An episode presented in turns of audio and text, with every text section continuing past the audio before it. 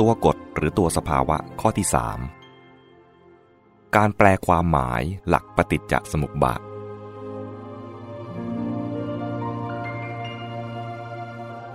หลักปฏิจจสมุปบาทนี้ ถูกนำมาแปลความหมายและอธิบายโดยนัยยะต่างๆ ซึ่งพอสรุปเป็นประเภทใหญ่ ๆ ได้ดังนี้ 1. การอธิบายแบบแสดงวิวัฒนาการของโลกและชีวิต โดยการตีความพุทธพจน์บางแห่ง ตามตัวอักษร เช่น พุทธดำรัสในกัจจานโคตสูตร สังยุตตนิกาย สขาตวักว่า โลกสมุทัยเป็นต้น 2. การอธิบายแบบแสดงกระบวนการเกิดดับแห่งชีวิต และความทุกข์ของบุคคล ซึ่งแยกได้เป็นสองนัยยะ นัยยะที่หนึ่งแสดงกระบวนการช่วงกว้างระหว่างชีวิตต่อชีวิต คือแบบข้ามภพข้ามชาติ เป็นการแปลความหมายตามรูปศัพท์อีกแบบหนึ่ง และเป็นวิธีอธิบายที่พบทั่วไปในคำพีรุ่นอัตถกถา ซึ่งขยายความหมายออกไปอย่างละเอียดพิสดารทำให้กระบวนการนี้มีลักษณะเป็นแบบแผน มีขั้นตอนและคำบัญญัติเรียกต่างๆ จนดูสลับซับซ้อนแก่ผู้เริ่มศึกษานัยยะที่สอง แสดงกระบวนการที่หมุนเวียนอยู่ตลอดเวลาในทุกขณะของการดำรงชีวิต เป็นการแปลความหมายที่แฝงอยู่ในคำอธิบายนัยยะที่หนึ่งนั่นเอง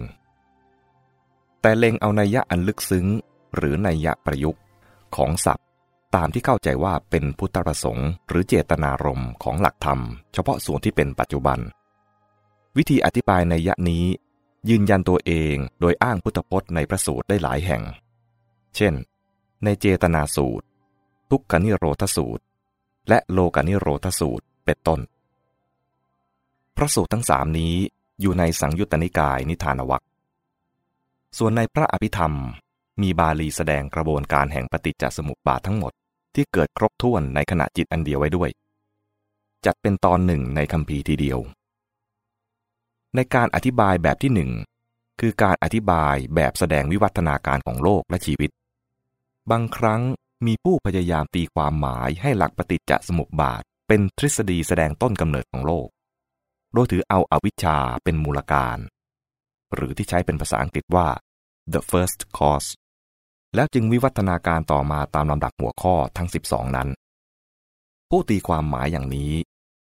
บางพวกแปลคำอวิชชาว่า สิ่งหรือภาวะที่ไม่มีความรู้ จึงอธิบายว่า วัตถุ เป็นต้นกำเนิดแห่งชีวิต บางพวกแปลคำอวิชชาว่า ภาวะที่ไม่อาจรู้ได้ หรือภาวะที่ไม่มีใครรู้ถึง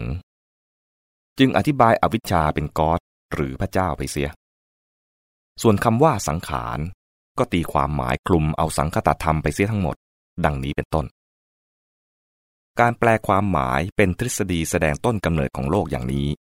ทำให้เห็นไปว่า คำสอนในพระพุทธศาสนามีส่วนคล้ายคลึงกับศาสนาและระบบปรัชญาอื่น ๆ ที่สอนว่ามีตัวการอันเป็นต้นเดิมสุด เช่น พระผู้สร้างเป็นต้น ซึ่งเป็นต้นกำเนิดของสัตว์และสิ่งทั้งปวง ต่างกันเพียงว่า ลัทธิที่มีพระผู้สร้าง แสดงกำเนิดและความเป็นไปของโลกในรูปของการบันดาล โดยอำนาจเหนือธรรมชาติ ส่วนคำสอนในพระพุทธศาสนาที่ตีความหมายอย่างนี้ แสดงความเป็นไปในรูปวิวัฒนาการตามกระบวนการแห่งเหตุปัจจัยในธรรมชาติเอง อย่างไรก็ดี การตีความหมายแบบนี้ย่อมถูกตัดสินได้แน่นอนว่า ผิดพลาดจากพุทธธรรม เพราะคำสอนหรือหลักลัทธิใดก็ตาม ที่แสดงว่าโลกมีมูลการ คือเกิดจากตัวการที่เป็นต้นเดิมที่สุด ย่อมเป็นอันขัดต่อหลักอิทัปปัจจยตา หรือหลักปฏิจจสมุปบาทนี้ หลักปฏิจจสมุปบาท แสดงเหตุผลเป็นกลางๆว่า สิ่งทั้งหลายเป็นปัจจัยเนื่องอาศัยกัน เกิดสืบต่อกันมาตามกระบวนการแห่งเหตุผลอย่างไม่มีที่สิ้นสุด มูลการเป็นสิ่งที่เป็นไปไม่ได้ ไม่ว่าจะในรูปพระผู้สร้างหรือสิ่งใด ๆ ด้วยเหตุนี้ การแปลความหมายหลักปฏิจจสมุปบาทให้เป็นคำอธิบายวิวัฒนาการของโลกและชีวิต จึงเป็นที่ยอมรับได้เฉพาะในกรณี ที่เป็นการอธิบายให้เห็นความคลี่คลายขยายตัว แห่งกระบวนธรรมชาติในทางที่เจริญขึ้น และสุดโทมเสื่อมสลายลง ตามเหตุปัจจัยหมุนเวียนกันเรื่อยไป ไม่มีเบื้องต้น ไม่มีเบื้องปลาย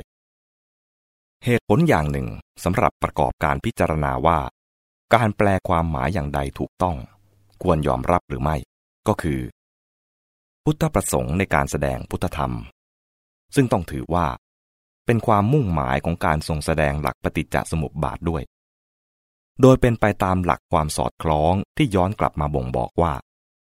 ความจริงของหลักปฏิจจสมุปบาทนั้นอำนวยความมุ่งหมายเชิงปฏิบัติดังที่กล่าว ในการแสดงพุทธธรรมนั้น พระพุทธเจ้าทรงมุ่งหมายและสั่งสอนเฉพาะสิ่งที่จะนำมาใช้ปฏิบัติให้เป็นประโยชน์ในชีวิตจริงได้ เกี่ยวข้องกับชีวิต การแก้ไขปัญหาชีวิต และการลงมือทำจริง ๆ ไม่ทรงสนับสนุนการพยายามเข้าถึงสัจธรรมด้วยวิธีครุ่นคิด และถกเถียงหาเหตุผลเกี่ยวกับปัญหาทางอภิปรัชญา ซึ่งเป็นไปไม่ได้ ด้วยเหตุนี้ การกำหนดความเป็นพุทธธรรม จึงพึงพิจารณาคุณค่าทางจริยธรรมประกอบด้วย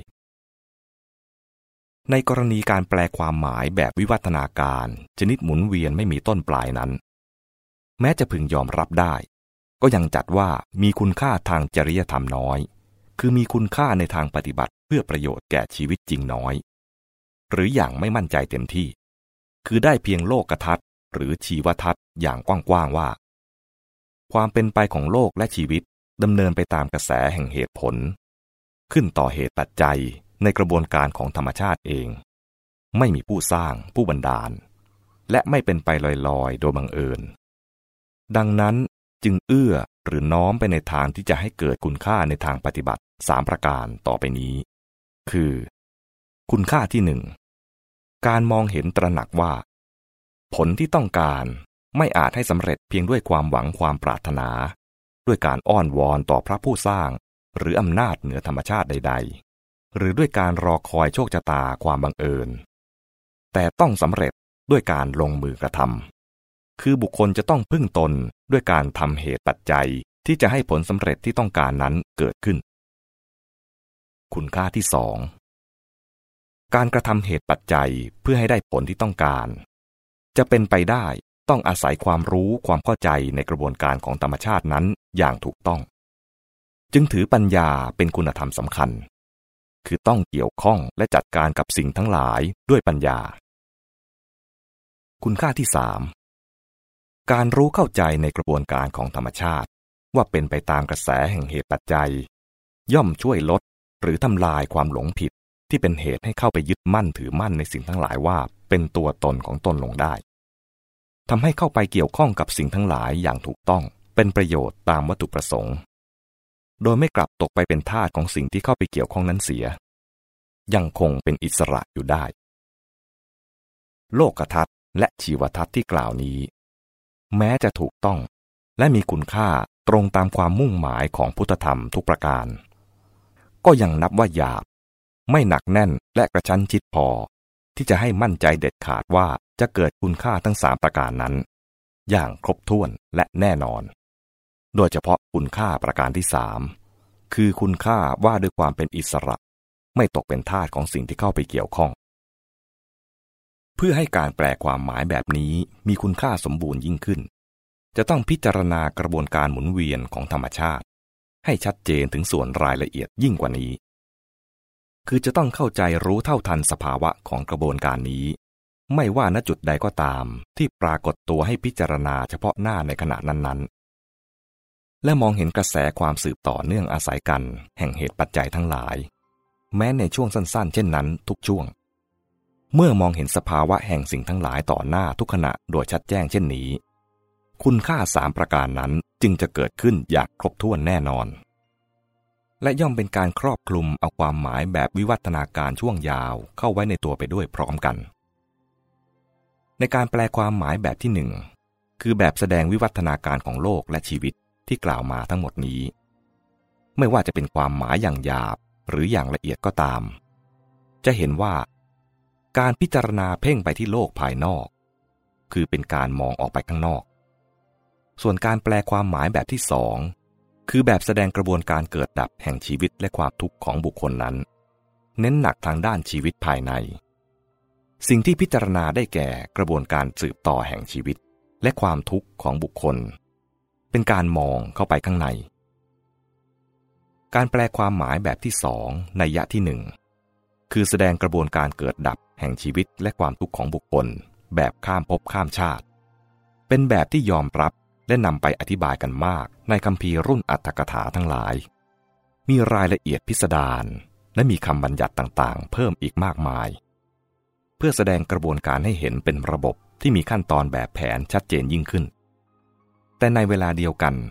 ก็อาจทำให้เกิดความรู้สึกตายตัวจนกลายเป็นยึดถือแบบแผนติดระบบขึ้นได้